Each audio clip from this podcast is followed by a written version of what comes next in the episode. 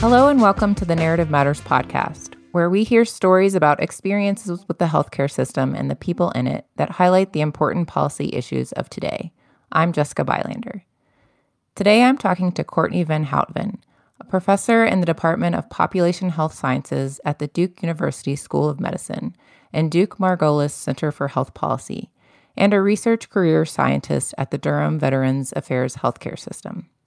In this month's Narrative Matters essay, Van Houtven writes about her sister's hospital stay after open heart surgery and the challenges that family caregivers face in being integrated into the healthcare team. This is particularly important for patients like her sister who have intellectual disabilities. This month's essay is part of a theme issue of Health Affairs on the topic of disability and health, which includes some really incredible scholarship, commentary, as well as narrative and poetry, and I encourage readers to check it out. So, Courtney, thank you for joining us today and for sharing this really difficult story.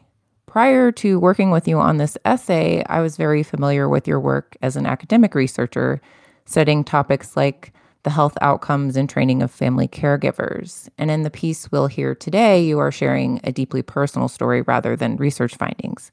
I'm wondering have you ever written anything like this before, and how was the experience for you? That's a great question. I have not written anything like this before.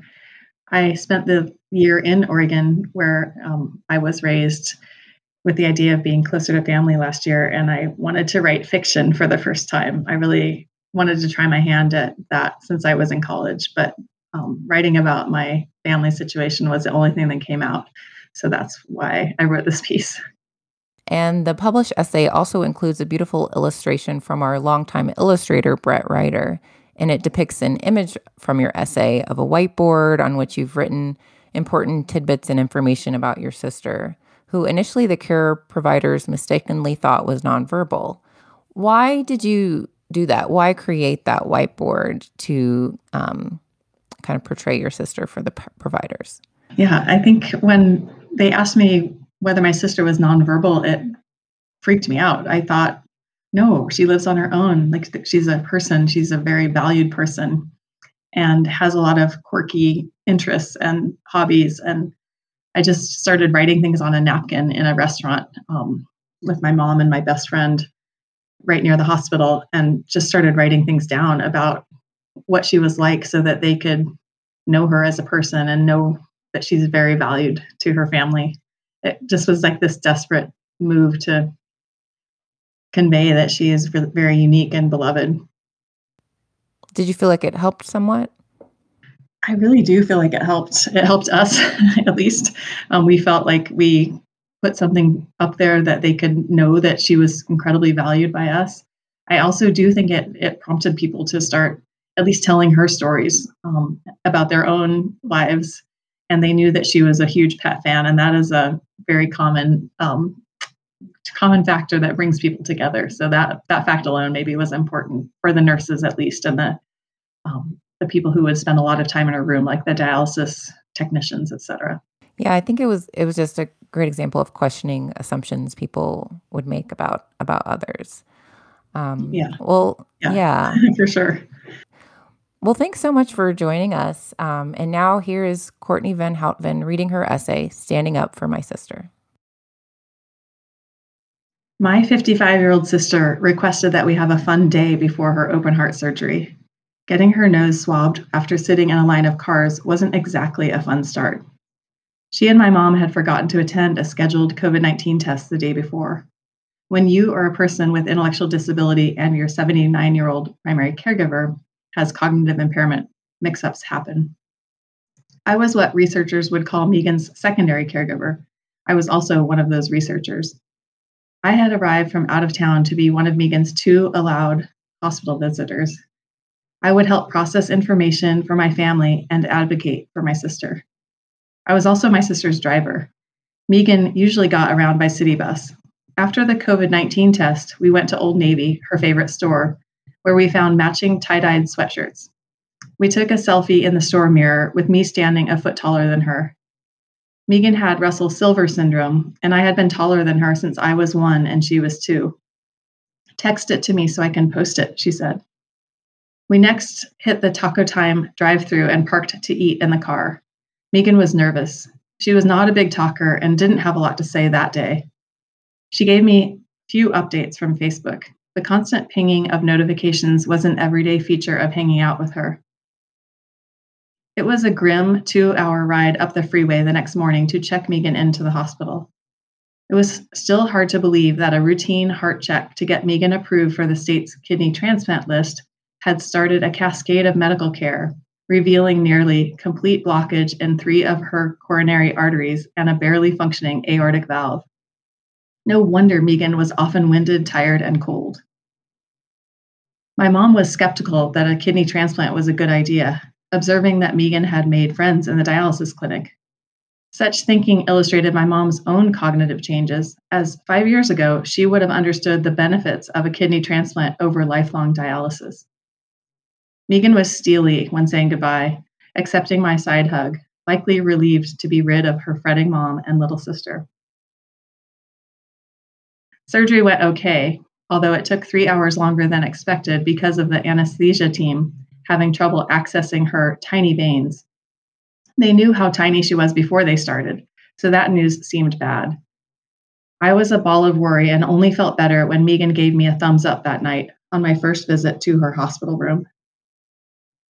Megan was extubated the next morning and brushed her teeth with a nurse's help.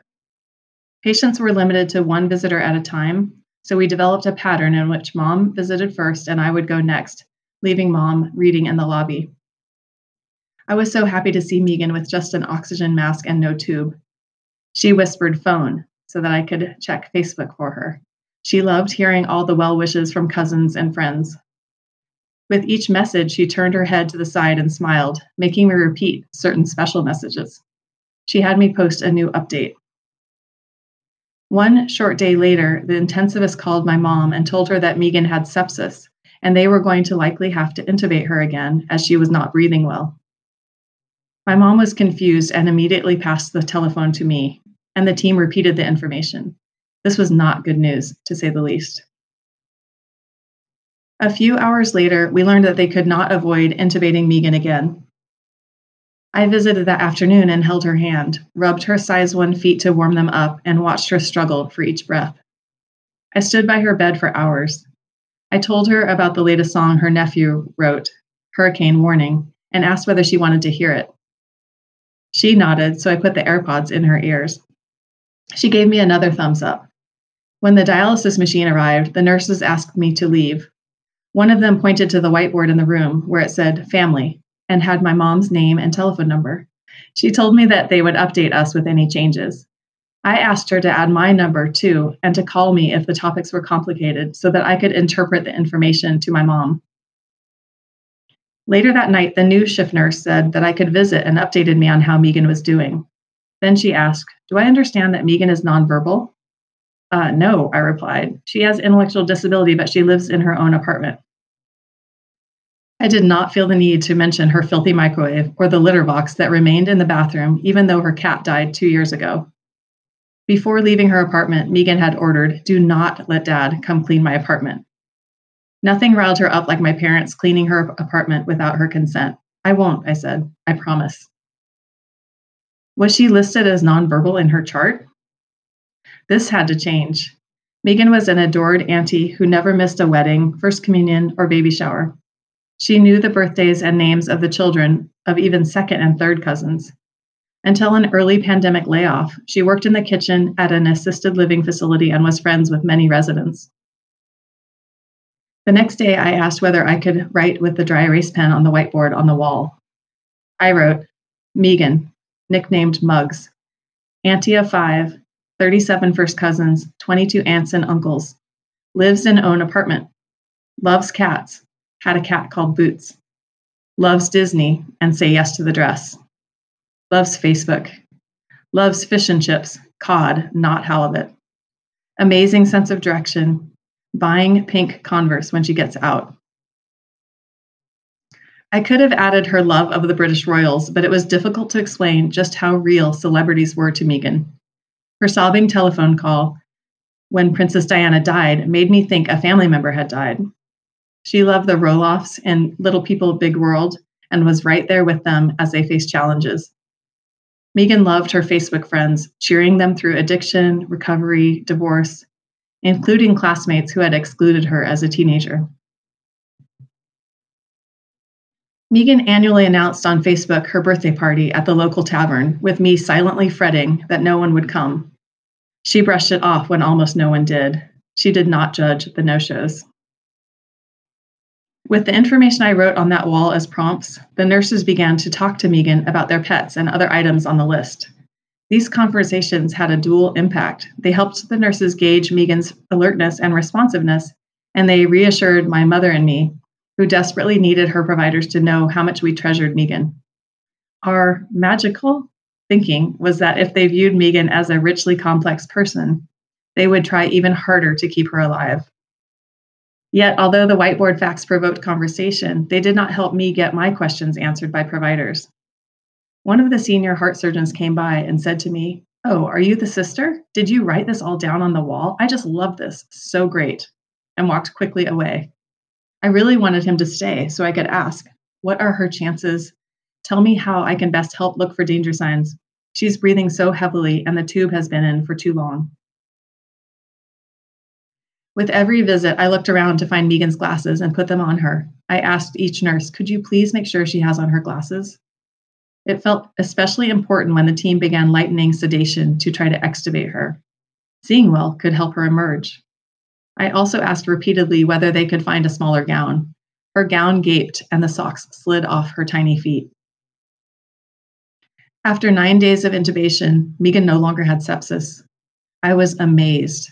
I had been bracing myself for her death, given that three of her major organs heart, lungs, and kidneys were compromised.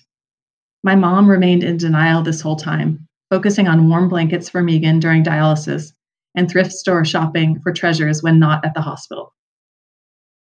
When she first got the tube out, Megan could only talk in a whisper. She was upset, and I couldn't decipher why. She finally was able to tell me that she missed Dad. He was at home, two hours away, eagerly awaiting our twice daily telephone updates, and we hoped reading his email to reinforce the same information we relayed by telephone. His dementia robbed him of the comfort and terror of our frequent updates, making communication a challenge. I dialed him immediately. Megan heard his voice and whispered, I love you, Dad. He told her he loved her too, and she became calm.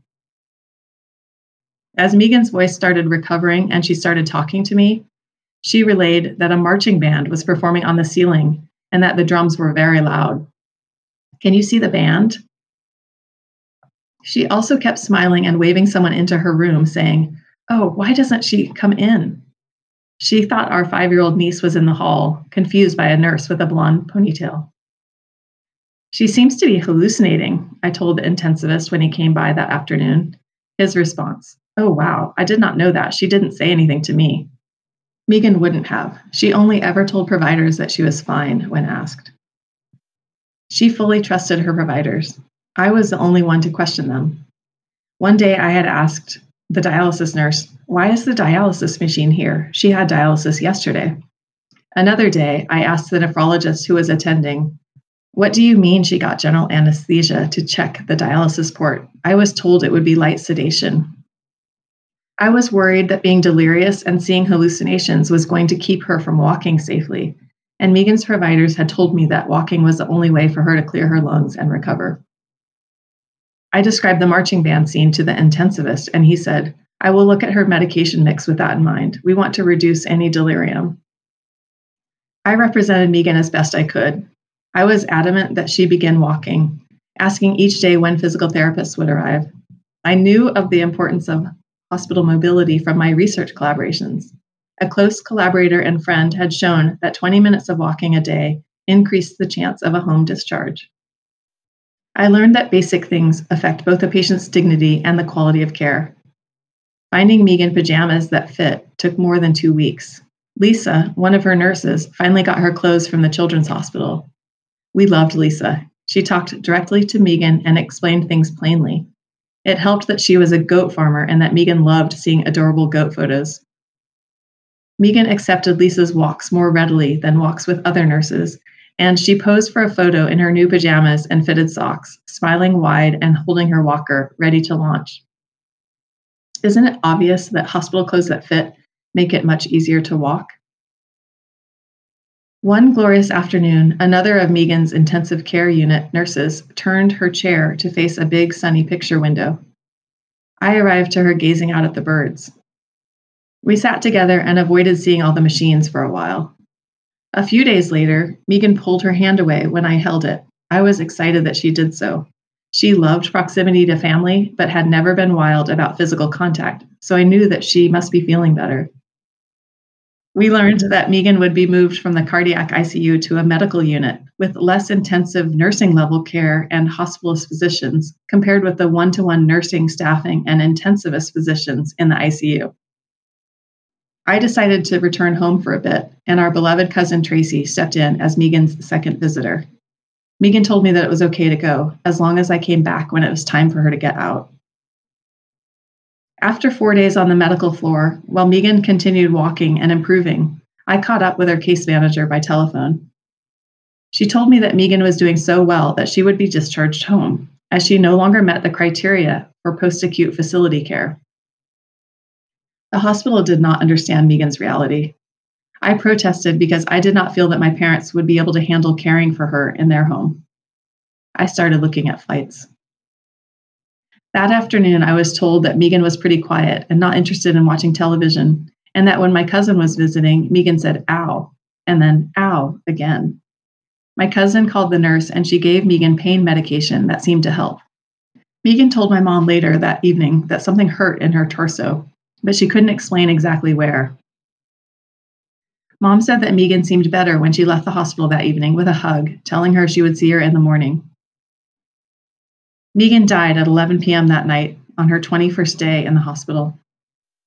There was no circling back to the secondary caregiver, me, with my sister's sudden death. No one from the hospital called to tell me that she had died, much less what had caused her death.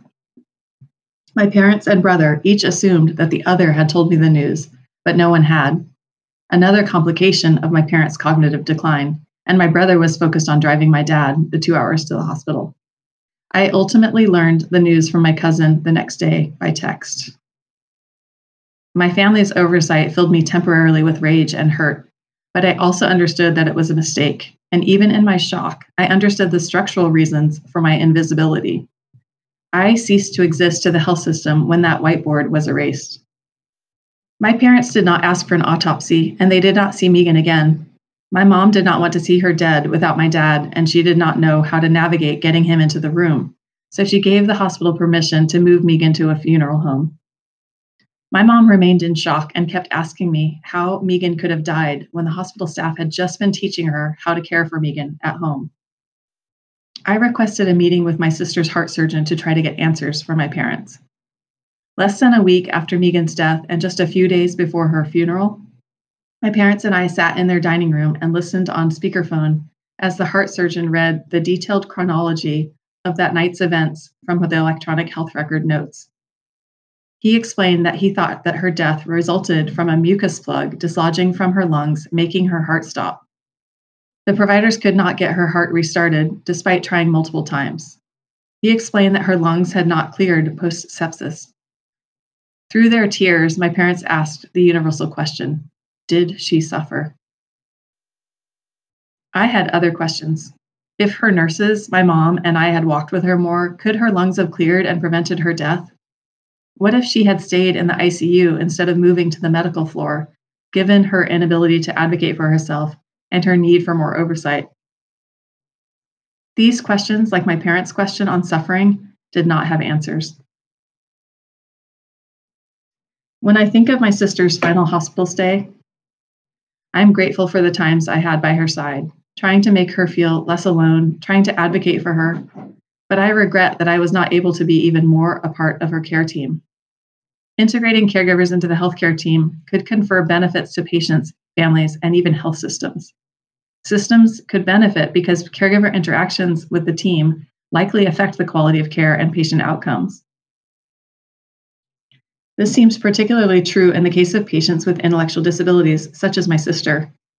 Today, health systems fail to recognize how essential caregivers are to providing the best care. Persistent challenges in communicating with family members are evidence of this failure. In acute care settings, it is sometimes critical to reach caregivers quickly, and yet modern patient EHRs have no standard place to fill in a primary caregiver's information, much less a secondary caregiver's. Standardized caregiver fields in the patient record could provide a basic first step toward integrating caregivers into the healthcare team. Ideally, such fields would specify the role. For example, next of kin might be the legal decision maker, but someone else might be the patient's best point of contact for information sharing. Many times, a patient is supported by a rich network of caregivers, and failure to take the time to understand and record their roles can mean poor communication and loss of the benefits of caregiver integration to the patient's care. Standardized caregiver fields in patient records do exist on a small scale, such as for advanced care planning, with up to three roles specified. But most health systems rely on family contact information on whiteboards, which is an inefficient and faulty system. It is clear from talking to providers that complex caregiver and family networks and dynamics pose challenges.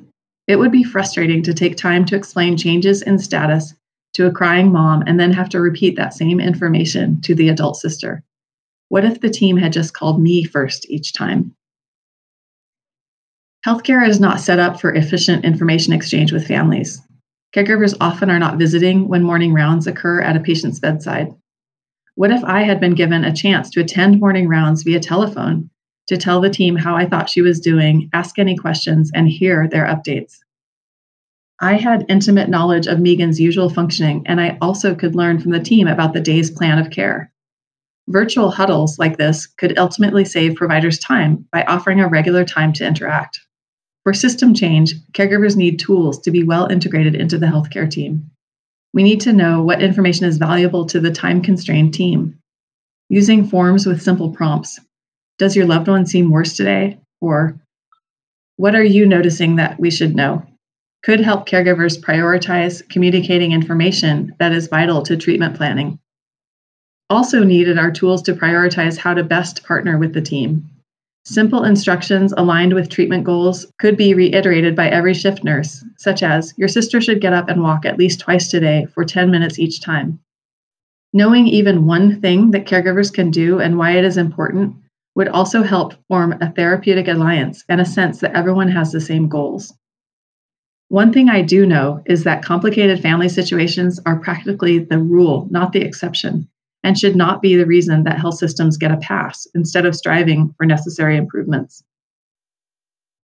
Some health systems have begun to formally integrate caregivers into the team and have encouraged culture change by training providers to recognize and then engage in interactions that embody inclusive care. Specifically, as part of its campaign for inclusive care, the Veterans Health Administration partnered with the Elizabeth Dole Foundation to develop and deploy a training curriculum to more than 5,000 providers nationally. So far, provider training has focused on the outpatient setting, but the training could be adapted and deployed in inpatient settings as well. Integrating caregivers into the healthcare team could help reduce distress when there is an unexpected patient death. Care models that extend empathy and closure to families should be the standard of care when an inpatient unexpectedly dies. Such models would need to account for the reality that many providers will change during a patient's episode of care, such that caregivers and providers who have worked together will not necessarily have an opportunity for closure when there is an unexpected death. A virtual huddle could help both providers and families. A final huddle after Megan's unexpected death could have let me express both my thanks and my concerns to the team. I can't stop wondering how Megan's identity as an intellectually disabled adult affected the quality of her care. Many small things happened, and I do not know how they all added up. Among the most unprotected of patients, she could not advocate for herself. If caregivers are not included in the team to report preferences, usual behaviors, and other changes that only we may notice, how can high quality care be provided to the 6.5 million people in the US with intellectual disability? Patients and families bear the cost of this haphazard approach. To minimize risks, health systems need to change to systematically include caregivers as contributing members of the healthcare team. Systematic change must also recognize that patients incur higher risks based on class, the health literacy of the caregiver, and systemic racism. And solutions need to take into account that up to one quarter of patients do not have a caregiver and they will need representation. As a start, health systems should prioritize caregiver inclusion efforts for patients who have difficulty representing their own preferences and needs. People like my sister and the millions of other patients with cognitive and communication challenges.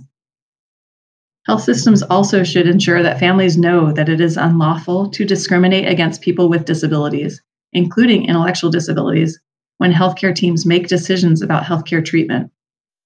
Treatment decisions must be based on the best objective medical evidence without making assumptions about quality or value of life. The stakes feel incredibly high to families desperate for providers to recognize their family member as a person of value. Knowing about this legal protection could be empowering. The morning of Megan's pre surgery COVID 19 test, waiting in a line of idling cars, Megan rolled down the window to look out. She said, Listen to the birds chirping. There is Gran, that one is Popo. There is Grandma, Grandpa, and Uncle Jerry. I was stunned. I didn't know this was how my sister thought of loved ones who had died. At first, I didn't know what to say. Ah, I like that idea, Mugs, I finally replied. I don't believe she's with our ancestors now, but maybe she thought she might be someday. I wish I had said, I'm going to do everything I can to do right by you, Megan. The work to do right by my sister and better include caregivers as valued healthcare team members isn't finished yet. That was Courtney Van Houtven reading her essay, Standing Up for My Sister. Thanks for listening to the Health Affairs Narrative Matters podcast. If you like this episode, tell a friend and be sure to subscribe wherever you listen to podcasts. And be sure to check out the rest of the content in this month's special issue of Health Affairs on disability and health.